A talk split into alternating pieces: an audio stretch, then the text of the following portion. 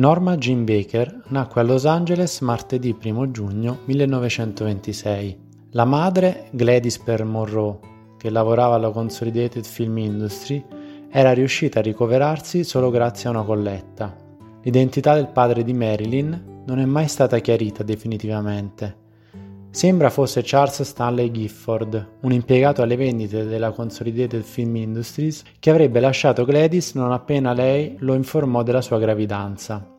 Alcuni mesi dopo il parto, la bambina venne battezzata come Norma Jean Baker Monroe. Molti biografi suggeriscono che Gladys le abbia dato i suoi cognomi per evitare che venisse dichiarata illegittima. La madre era mentalmente instabile e finanziariamente non era in grado di prendersi cura della figlia, e Norma si trovava così a fare avanti e indietro dalle varie case famiglia. Dopo che a Gladys venne diagnosticata la schizofrenia paranoide, Norma fu presa in custodia dalle autorità statali. La migliore amica della madre, archivista di pellicole alla Columbia Pictures, divenne la sua tutrice, nonostante i pareri contrari dei suoi amici. Con Grace cominciò ad appassionarsi al cinema e alla vita hollywoodiana.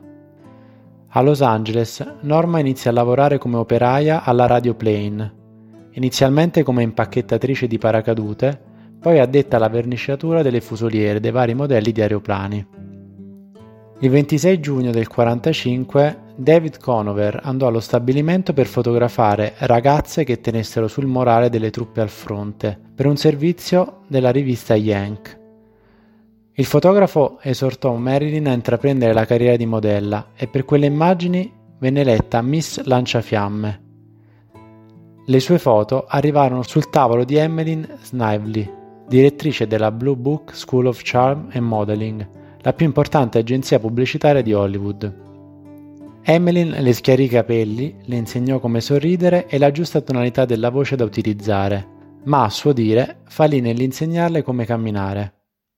Il 26 aprile 1946, all'età di 19 anni e mezzo, una sua foto scattata da De Diane venne scelta per la copertina di Family Circle. L'agente della ragazza sfruttò l'occasione riuscendo a ottenere alcune chiamate da importanti case cinematografiche, la Howard Hughes e la 20th Century Fox. Norma prese appuntamento e si recò alla Fox facendo una buona impressione al regista Ben Lyon, che la paragonò a Jean Harlow. Nel 1946 Marilyn firmò il suo primo contratto cinematografico della durata di sei mesi, per un compenso di 125 dollari a settimana. Lo stesso Lyon le consigliò poi di cambiare nome, suggerendole inizialmente di utilizzare Carol Lind, ispirandosi a Carol Lombard e Jenny Lind. Seguendo le orme della Harlow, i due decisero di utilizzare il nome volubile di sua madre, Monroe, e il nome Marilyn per il suono sensuale della WM. La carriera della diva inizia a tentoni, prima con il musical a basso costo Orchidea bionda, poi con Una notte sui tetti dei fratelli Marx. Nel 1948 Marilyn incontra Johnny Hyde, un associato dell'agenzia William Morris che aveva apprezzato la sua recitazione nei film dei fratelli Marx. Hyde aveva già scoperto Lana Turner e annoverava Rita Hayworth tra le sue clienti. Con insistenza la fece inserire nel cast di Giungla d'asfalto di John Huston, dopo aver superato un provino nel quale recitava sdraiata sul pavimento. Marilyn interpreta la parte di Angela Finlay, amante di un ricco e malvagio avvocato, e la sua performance ebbe recensioni contrastanti. Joseph Mankiewicz, su suggerimento di Hyde, la inserì poi nel cast di Eva contro Eva, dove recitò la parte dell'amante di un critico teatrale. Contattata da Tom Kelly, Marilyn decise di posare nuda per 50 dollari, soldi necessari per pagare l'affitto della sua abitazione, convinta che essendo un volto anonimo ciò non avrebbe danneggiato la sua immagine. La fotografia, venduta per 900 dollari, venne inserita, senza citare il suo nome, nel calendario sexy Miss Golden Dreams. Nel 1952 un ricattatore minacciò di rendere il fatto di pubblico dominio, ma Norma, consigliata dalla Fox, decise di rivelare lei stessa ai media di aver posato nuda per sfuggire alla miseria. Questa sua confessione fece apparire la vicenda commovente, comportando apprezzamenti e simpatie per la sua condizione di attrice in difficoltà e accrescendo la sua popolarità. Hugh Hefner comprò poi il diritto di usare quelle fotografie, che vennero proibite in diversi stati, per il primo numero della sua nuova rivista, Playboy.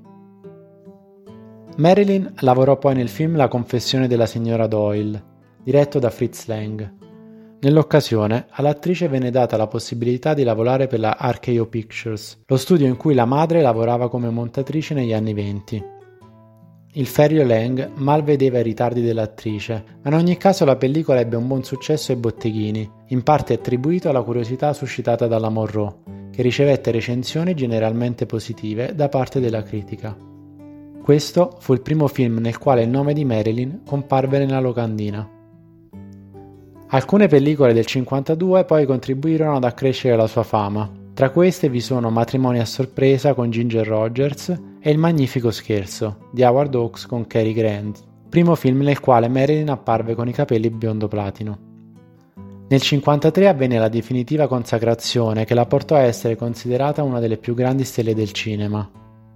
Daryl Zanuck, notando nell'attrice del potenziale recitativo, pensò a lei per il cast di Niagara il ruolo scelto per lei era quello di una femme fatale che trama per uccidere il marito.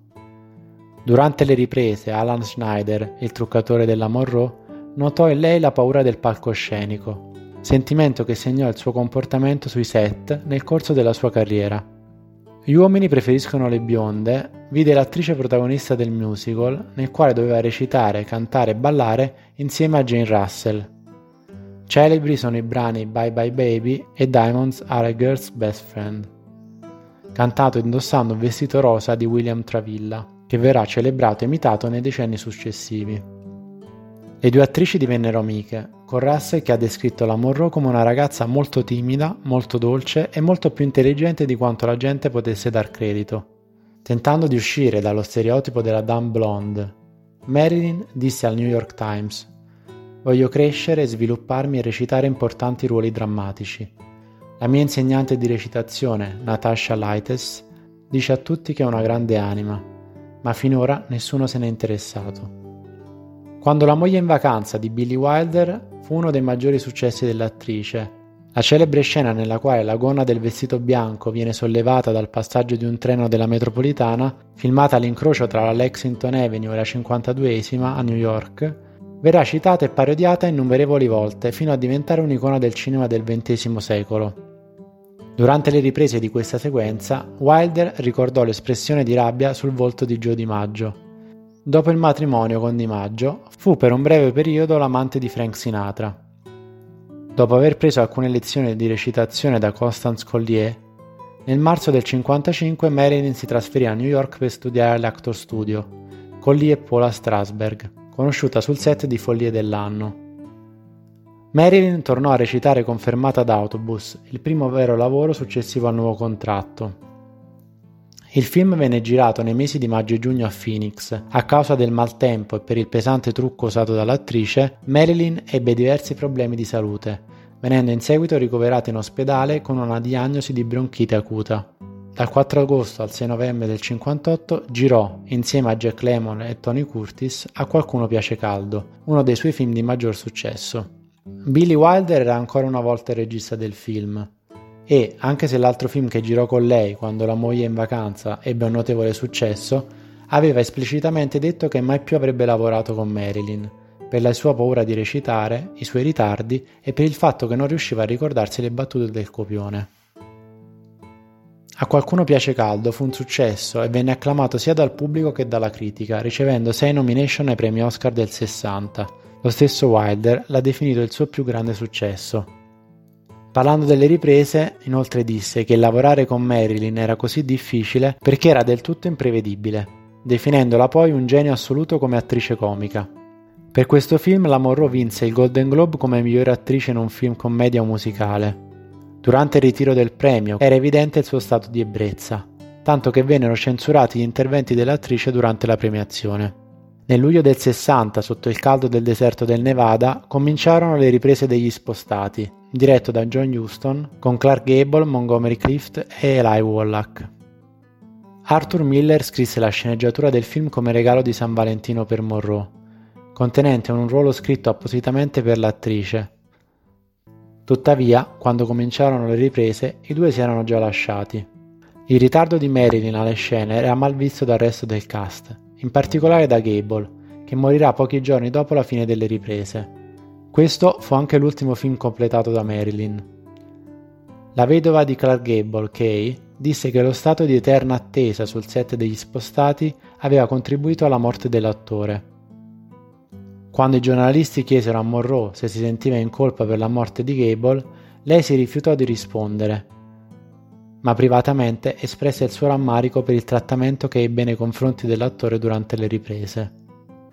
Il 19 maggio del 62 al Madison Square Garden, durante i festeggiamenti per il compleanno del presidente John Fitzgerald Kennedy, Marilyn cantò davanti a circa 15.000 persone Happy Birthday Mr. President, indossando un abito color carne.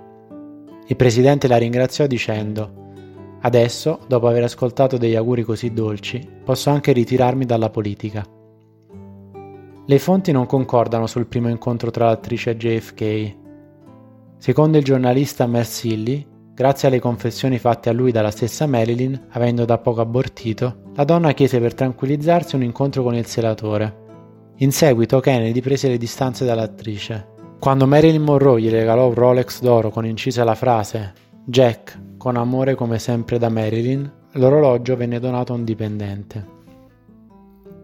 Forse fu proprio questo episodio a spingere Marilyn al suicidio, la Monroe fu trovata morta nella camera da letto della sua casa di Brentwood a Los Angeles il 5 agosto del 62, all'età di 36 anni. Secondo l'autopsia, la morte di Marilyn era con alta probabilità un suicidio, dovuto a un'overdose di barbiturici. Le illazioni sul mistero della sua morte tengono banco ancora oggi. Tra le varie versioni formulate, venne ipotizzata la complicità dei Kennedy, che vedevano nella Monroe che si era detta pronta a confessare le loro relazioni con lei, una minaccia per la loro carriera politica, oppure una vendetta della mafia americana nei confronti della famiglia per alcune promesse fatte in campagna elettorale e non mantenute. Dopo il funerale al Westwood Village Memorial, Hugh Hefner ha acquistato il loculo accanto a quello di Marilyn per 85.000 dollari. Se sei famosa, la gente crede di aver diritto di darti in faccia qualunque cosa come se questo non potesse ferirti. A volte penso che sarebbe meglio evitare la vecchiaia e morire giovane, ma vorrebbe dire non completare la propria vita, non riuscire a conoscersi completamente. E Marilyn completamente non si conoscerà mai.